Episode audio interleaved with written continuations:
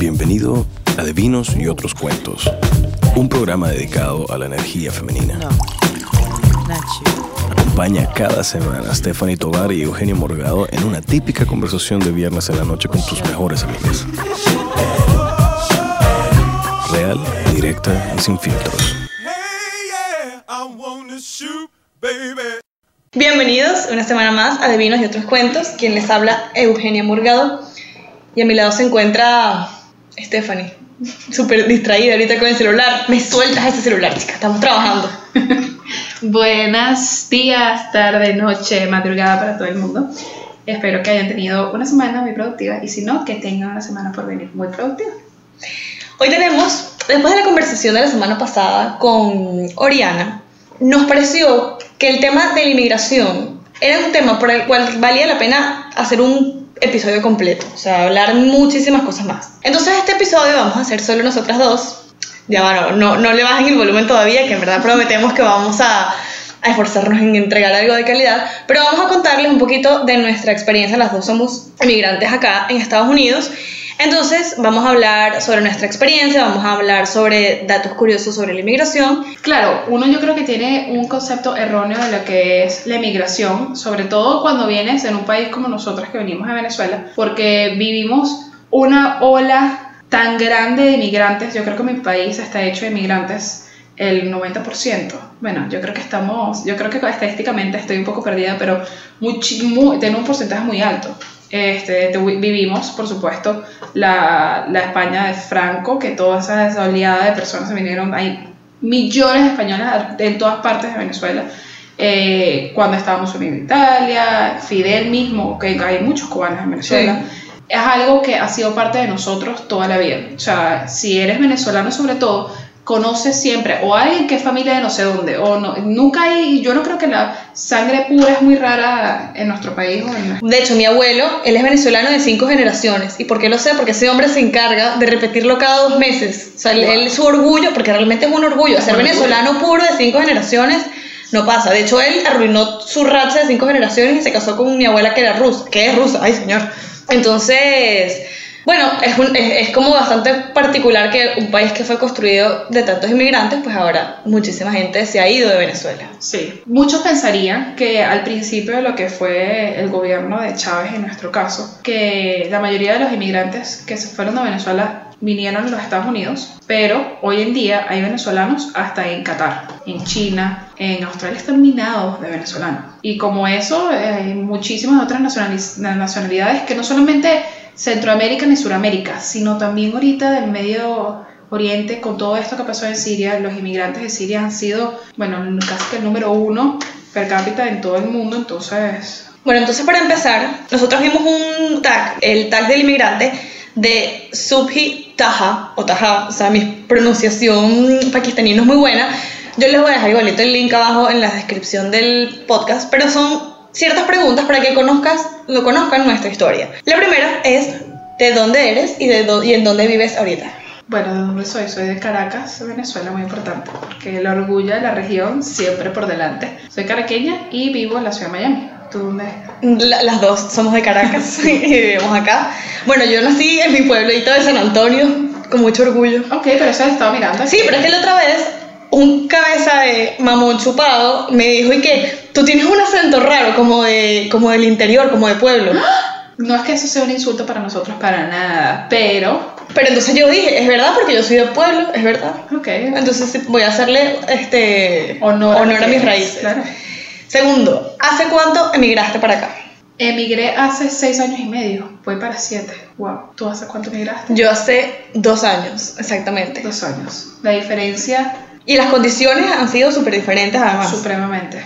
¿Por qué emigraste? ¿Por qué emigré? Si supieras que yo emigré por una razón que a veces, ¿sabes? Me da un poquito de pena. No pena, sino que ah, si lo escuchan, mis padres van a decir, ay, emigré prácticamente por tener un poco más de libertad. Por supuesto, la Venezuela que yo vivía no es la misma que tú te fuiste. O sea, yo me fui en un país donde no hacía una cola. O sea, donde no hacía un tráfico. Cola es como hacer línea Para persona tras comprar. persona para comprar productos de lo que sea. Exacto, productos de necesidad básica, o sea, estamos hablando desde papel tolé como hasta leche. Yo nunca hice ese tipo de, de tráfico para comprar ningún alimento. Y me vine por eso, porque quería libertad. Tenía 20 años y yo decía, lo primero que quiero es poder salir, suena bien básico. Hay, hay un documental que hicieron en Venezuela que es En Caracas, ciudad de despedida. Exacto, Caracas Ciudad Despedida. Y mucho de lo que decían se fue bien, bien criticado. Porque decían, ay, yo quiero una Venezuela donde pueda rumbear en la noche. Pero es verdad, en cierto modo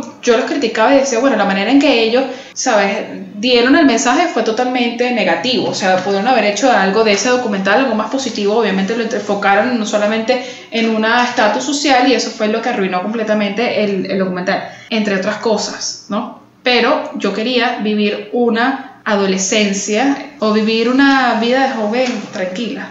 No es justo que yo no podía salir ni a la calle sola, no sola en el sentido de ni con mi papá o con mi mamá, porque me daba miedo, todo daba miedo. Eso es injusto, yo pienso que no. Sí, sobre todo, bueno, para los que nos están escuchando que no son de Venezuela, desde hace muchísimos años el tema de la inseguridad ha ido aumentando. Entonces, ya incluso desde hace seis años no era fácil para un joven salir en la noche libremente, como de repente puedes hacerlo acá en otras ciudades. Y yo veo hoy en día mis primos que son menores, que están en Venezuela, y tienen una vida con muchísimo miedo. Más allá de que salgas o no, o sea, porque eso es totalmente...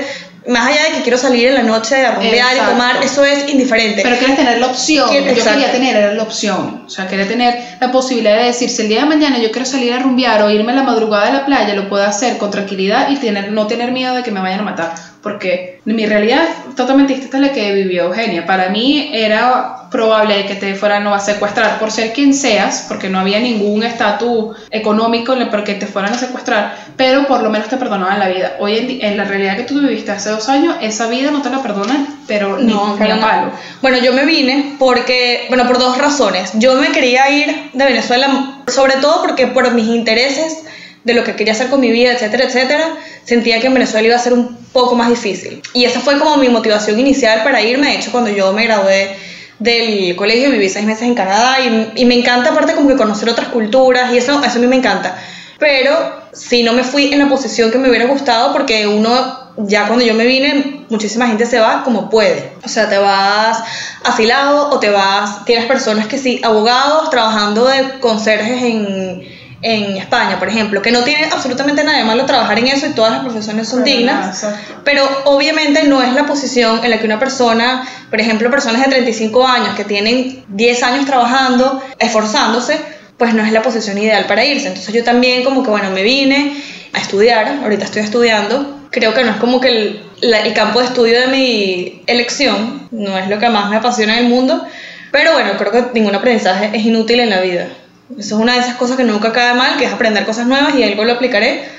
Pero sí, cuando yo me vine ya estábamos como en un punto en el cual a mí me daba miedo ir a la universidad. Que imagínate. Me daba No, miedo, básico. sí, uno, uno escuchaba, o sea, tú realmente salir de tu casa era una ruleta rusa y no sabías si ibas a regresar. Yo me acuerdo que cuando llegué para acá, de repente salía a hacer cualquier diligencia que me pedía un favor mi tía a las 12 de la noche, verme a comprar X cosa. Y yo salía a comprarle nada más porque me daba emoción salir a las 12 de la noche a comprar. Sí. Y me sorprendía de ver el mercado, o sea, yo lo- mis primeras veces que yo hice mercado, me tardaba como tres horas en el mercado porque no estaba acostumbrada. Y eso es súper fuerte, llegar y como que ese, ese impacto es súper, súper fuerte. Sí, es un shock cultural que, que pega muchísimo, más sobre todo ahorita en los últimos años. ¿Cuáles han sido los efectos de tu vida por ser un inmigrante? ¿Qué cambió tu vida como inmigrante?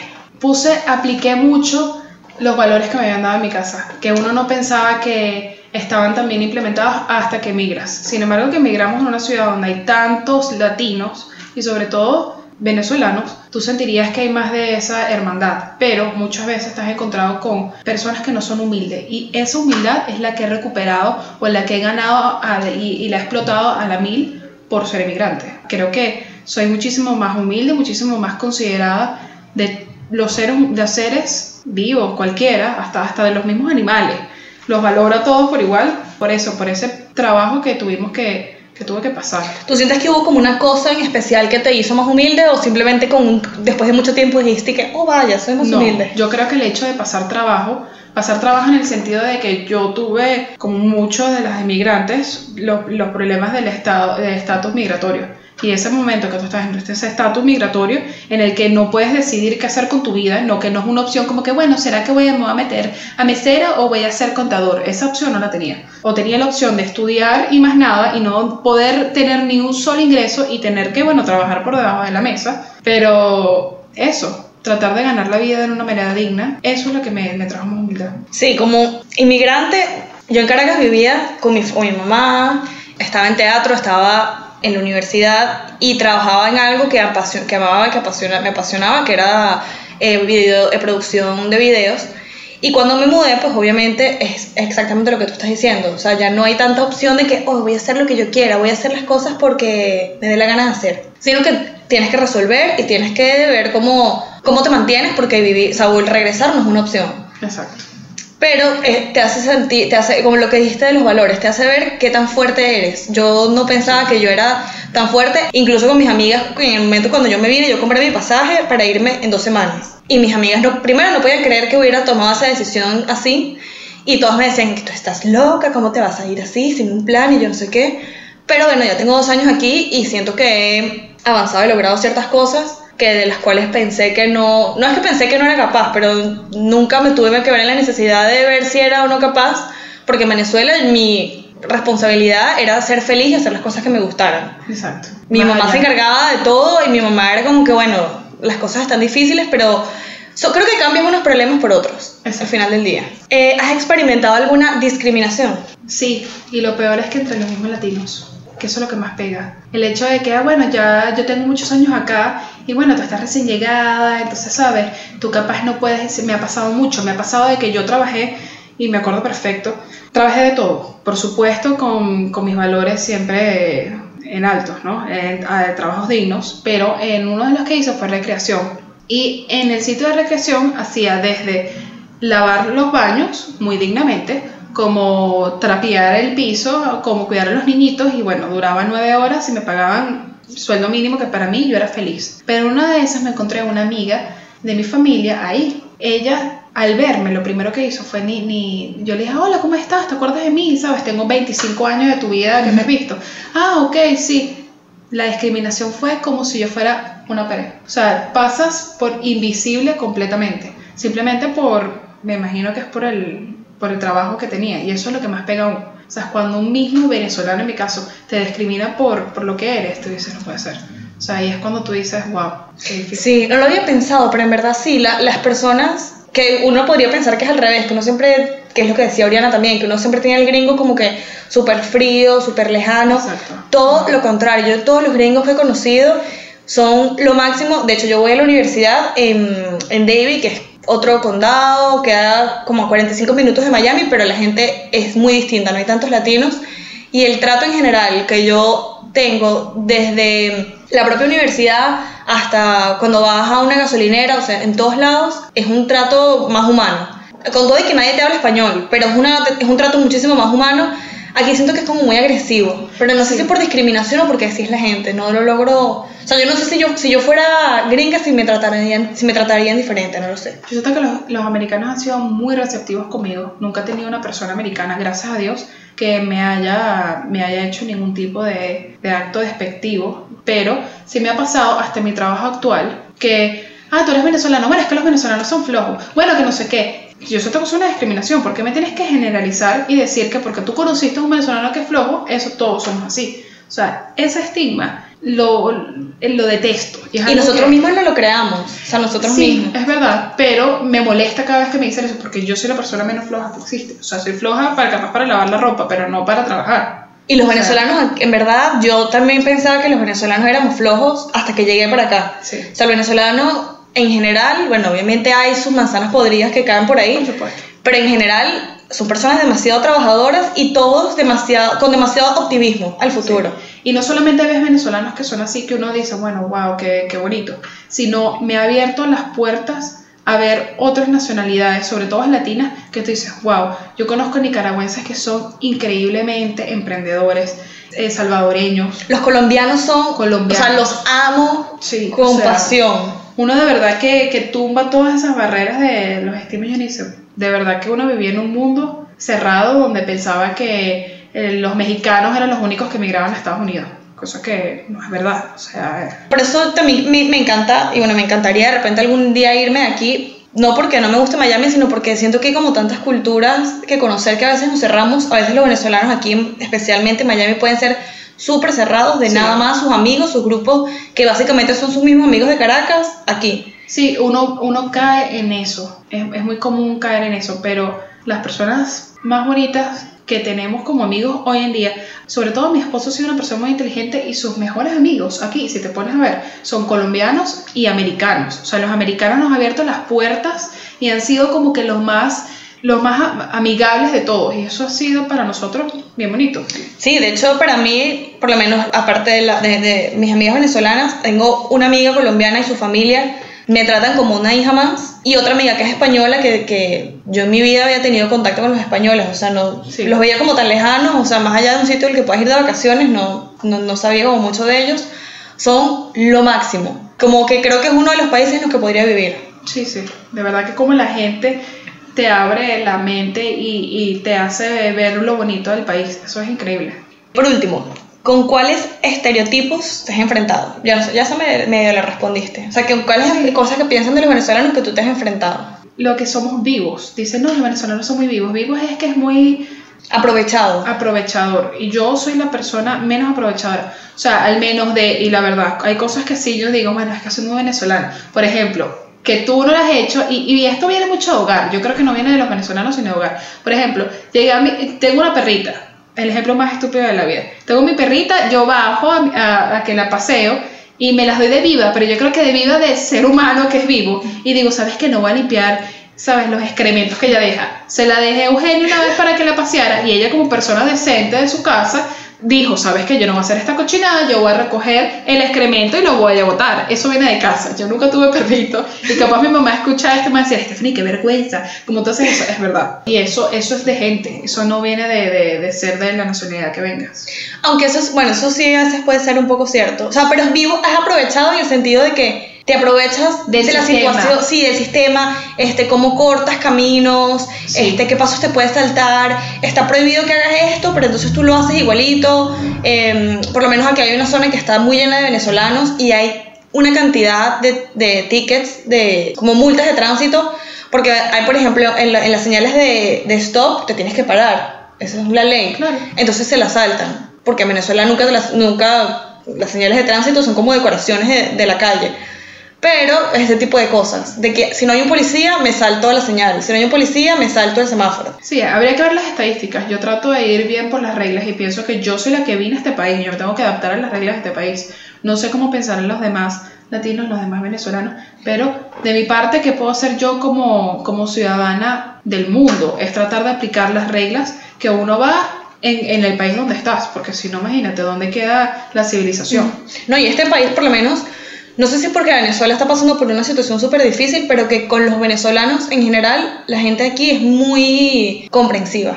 Sí, es muy comprensiva y eso se les agradece increíble. Y sobre todo cuando están las situación social, por ejemplo, revuelta, que uno a veces llegas afectado al trabajo porque a alguien que tú conocías, un amigo tuyo le pasó algo. Entienden eso. Y les interesa, les interesa esparcir la, las noticias, o mira qué pasó, cuéntanos. Y uno cuando le cuento, yo siento que lo estoy fastidiando porque la historia es larga. Larga y tendida y no se puede sentar porque uno tiene mucho resentimiento, sobre todo el emigrante que se fue por este tipo de situaciones, ¿no? Yo tengo amigas colombianas que se vinieron hace cinco años y eso, y ellas no tienen ese rencor que uno tiene. Uno se tuvo que ir porque tenía la necesidad. Eso ellos lo comprenden y se los agradezco muchísimo porque no ha sido fácil. No, no, no. Bueno, ahora para alegrar el, el mood, tenemos unos datos curiosos. Yo no los he revisado. Sí, yo quería, porque claro, uno habla de la inmigración y uno dice, bueno, nada, la inmigración, la que uno tiene cercano, más sobre todo cuando uno es americano en el sentido de que estás en Centroamérica, Sudamérica, Norteamérica, piensas que el país número uno donde la gente emigra es los Estados Unidos, porque imagínate, está Hollywood acá y la cosa, pero no. Así que, dato curioso, ¿cuál crees tú que es el país número uno donde la gente emigra? Ya dijiste que no es aquí. España. No. Dime frío o caliente. ¿Estás más fría? Más fría. Eh, Australia.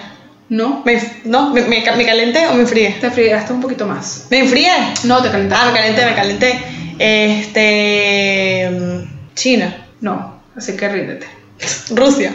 ¿No? Kazajistán. Ok, ya. Listo. El país número uno, este es un estudio que se hizo en el 2015, así que estoy dos años retrasada, pero bueno, es nada más y nada menos que Arabia Saudita. ¿Qué? ¿Y qué hay allá?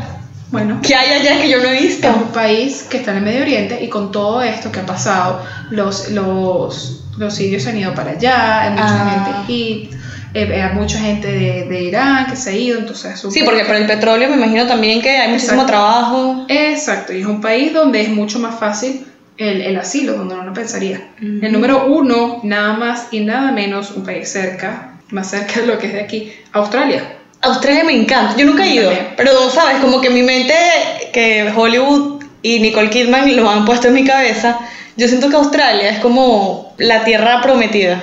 Total, y hay muchas oportunidades para el inmigrante. Recompensa mucho, por ejemplo, si eres contador, puedes hacer tu revalida mucho más fácil. Si eres ingeniero, si eres farmacéutica, hay ciertas carreras que te permite simplemente con hacer una revalida, una revalida no como la que haces aquí en Estados Unidos que dura cinco años revalidando, sino literalmente llevar tu título, haces tu revalida, haces un examen y listo, ya tú puedes empezar como contador, es mucho más fácil. Y el estilo de vida creo que también... Tienes calidad de vida porque es un primer mundo. El segundo es, voy a llegar nada más a los primeros cinco. Canadá, Canadá me encanta. Canadá, Canadá está súper bien, son inteligentes. Ellos saben hacerse ver los aburridos. O sea, tú los ves de afuera tú piensas Sí. que son aburridos. Yo que viví seis meses allá, viví en Vancouver y Vancouver es mi ciudad favorita en el mundo. No, y el sueldo mínimo ya es mucho más alto de lo que es en los Estados Unidos, en cualquier ciudad de los Estados Unidos. Recuerden que el dólar eh, canadiense es más fuerte que el dólar americano y ya de por sí ya por ganancia. Entonces, No, a mí me encanta, me encanta, me encanta, me encanta la gente. O sea, lo único que no me gusta es el clima. Yo porque El no puedo, no puedo con el clima demasiado frío, pero si no, creo que me hubiera ido para allá en vez de para acá. Y con el otro, ahorita con el nuevo, nuevo, bueno, ya tiene como un año ya, el nuevo primer ministro que está allá. Increíble todo. Los sirios que han, que han invitado a, a Canadá ha sido una locura. Ha sido el primer país en, en América en el que han tenido tanta gente del Medio Oriente. Ahorita en los últimos años. Y es un país que también está hecho de inmigrantes, de rusos, Exacto. de Franceses, por de- supuesto, ah, franceses. Ok, el cuarto, y este queda en Europa. Francia, Uy, España. No. Es que me dijiste francés y ya no, ya no puedo pensar en Alemania. nada. Alemania. Ah, bueno, Alemania. sí, Alemania tiene súper buenas posibilidades. Alemania ¿verdad? para mí es el país número uno de, de Europa. Ahí está el primer mundo. Yo creo que Estados Unidos se queda corto con la cantidad de avances tecnológicos, de todo lo que tiene Alemania. Yo pienso que ya, o sea, para mí ese es el país ideal. Lo único difícil de Alemania es el idioma. Sin embargo, si tú te pones a ver como es un idioma anglosajón, se parece mucho al inglés. Mira, mi hija, el portugués se parece al español y yo lo único que sé decir es Claro. obrigado. Claro, pero la gente que es americana, o sea, el gringo es mucho más fácil para él. ¿sabes? Ah, ok, ok, para uno no, porque uno no es, o sea, no. Pero es, lo único difícil es eso. Si no fuera por el idioma, de verdad, yo me hubiese migrado para, para Alemania, me parece. Y el último es nada más y nada menos que Estados Unidos. O sea, queda de quinto. Wow. De quinto. Entonces, ahora, de la población de Estados Unidos, ¿cuánto piensas tú que son inmigrantes? La población tiene 300 millones de, migr- tres millones de personas. ¿Cuánto crees tú que es inmigrante? ¿Cuántos creo yo que son inmigrantes? El 15%. Ok, pero en, Eh, no, ¿cuánto es 300 millones? El 10% es... El ¿sí? 10% sería 30, pero... Ah, 30. Ok, 46 millones de inmigrantes. O sea, el Lo 15 cual- es 30. Es qui- no, está bien, porque entre- no, porque dije 20, dije 15. Sí, 16, 17% más o menos. Ah, mi amor. Uh, uh, ¿Y soy toda una socióloga. Lo sé que no- las matemáticas no son lo mío, ¿Cuántos crees claramente. que son legales? La mitad. No, el 11%. El 11, 11 millones de 46. 11.2. Wow. Y de esos 11.2, disculpen tanta, pero 11.2, la mitad son mexicanos ilegales. O sea que el concepto Ya, que va, hay- 11 como- o- son 16 ¿cuántos millones me dijiste? 40. 11.2 millones. no, pero total i- ilegales. 46. 46 millones ilegales. No, 46 Eh, inmigrantes. de inmigrantes. Y 11 millones están ilegales. Exacto, de esos 11 la mitad son mexicanos, es decir, 5.2 millones de personas, más o menos de mexicanos, son los que pasan la frontera, cosa que uno tiene a personas como Trump que te llegan a la mente de, de, de que, ah, no, más sobre todo el americano americano redneck que nunca ha salido y nada más ve eh, Fox, porque, disculpen, ¿sabes? O bueno, ok, si quieres poner el CNN, pero Fox, es la verdad. es Fox. Ven Fox y ellos piensan que, ay, no, el país está lleno de puros inmigrantes. No, son 5 millones nada más. No es nada más, es muchísima gente que cruza la frontera y son mexicanos. Imagínate. Dato curioso. ¿Y cuál crees que es el estado dentro de los Estados Unidos que tiene más California. inmigrantes? Ok, muy bien. ¿Y el segundo? Florida. New York. Nevada. Ah, New York, claro, sí, sí, sí. Y el segundo New Jersey porque está al lado. Y después Florida. Después Florida y el último Nevada. Esos datos de inmigración al día. Yo, no- yo no he hecho tarea al Datos de respecto. migración. ¿Y cuál es el país número uno de migrantes? Como que número uno, donde más inmigrantes. Más, donde, ¿De dónde más emigran? Ah, en la historia, o sea, tipo. Dentro de los Estados Unidos. Ah, eh, que no es México. Es México. México. Ahora el segundo. Eh, algo así como medio, ruso. Rusa no, Rusia no. No. China. Muy bien. China, China, China. ¿Y el último? Ay, algún país árabe. Bueno, no. Creo- India. Ah, bueno, sí, ok. Está bien. Y por supuesto esto está basado en que los países como China es el primer país con más población en el mundo y por supuesto cuando pones a ver los porcentajes son los que más tienen. O sea, no puedes comparar un país como China, comparar un país como India con un país como El Salvador que es un país pequeño. Sí, o Nicaragua, que también tiene una inmigración súper fuerte. Exacto, o la misma Venezuela, que tiene muchísimo para hacer. Dicen que ya va por los 2 millones de personas que están y de esos 2 millones 1.2 está dentro de Florida. Imagínate. O sea, En Venezuela son 30 millones de personas. Bueno, yo no sé cuántas van ya, Exacto. Porque el censo ya tampoco es muy confiable, pero en teoría más o menos son 30 millones de personas y que se haya ido el 2, 2 millones Es mucho. es muchísimo. Es muchísimo. La gente dice, bueno, son 2 millones. 2 millones que están regados alrededor del mundo. Sea, Mire, si tuvieras que darle un último mensaje a, primero, a quien quiere inmigrar de su país y segundo, a quien ya emigró, por lo menos para acá, para los Estados Unidos. Yo pienso que hay un dato que no lo dije y es algo de un reconocimiento que siempre lo quisiera dar. Y la razón, yo creo que principal por la que yo me vine a los Estados Unidos fue por mi hermana. Y mi hermana es una persona supremamente seca, pero a la vez sentimental. Entonces, es una persona, esas dos combinaciones como que no pegan. O sea, ella es una persona que no te dice te quiero, pero veo un video de un bebé en Facebook y ya se pone a llorar. Digo esto porque lo principal para mí cuando yo emigré fue que tenía mi familia. Si yo no hubiese tenido mi familia, ni de broma emigro. Y para mí, el saber que yo iba a pasar toda mi vida sin estar cerca de mi hermana, mi hermana y yo somos del mismo matrimonio. o sea, sus papás y su mamá son las mismas personas. tengo varios hermanos, los quiero muchísimo a todos, pero mi hermana y yo somos el mismo matrimonio, somos las más pequeñas. Y mi hermana fue la razón por la que yo prácticamente nací, o sea, ella fue la que me pidió todos los días, según dice mi mamá, capaz y ella se deprimió el día que yo nací, no sé, pero según dice la historia y los mitos es que ella, gracias a ella, no me imaginaba la vida sin tener familia. Daría a las personas que emigran, traten de tener a su familia al lado, así sea a su hermana, en el caso mío, ella que fue la clave número uno y gracias a ella estoy en este país. La seguí al 100% hermana menor que quiero ser como mi hermana y lo hice. Gracias a ella. Yo todo lo que tengo ahorita en este país es gracias a ella, hasta el trabajo que tengo. O sea, se lo reconozco y porque no se lo digo que la amo y la quiero y la adoro, así que se lo reconozco. Háganlo en conjunto si pueden. Si tienen una- un primo, tu pareja o alguien, es yo creo que el pilar más importante porque hacerlo solo es difícil. Y para los que ya están en un sitio, o sea, para los que ya, ya, ya se mudaron, o sea, ya, ya cruzaste ese charco, mijo, ya. Bueno, las personas que ya emigraron, que disfruten lo que tienen, no comparen, no compares de que, bueno, yo en mi país hacía esto,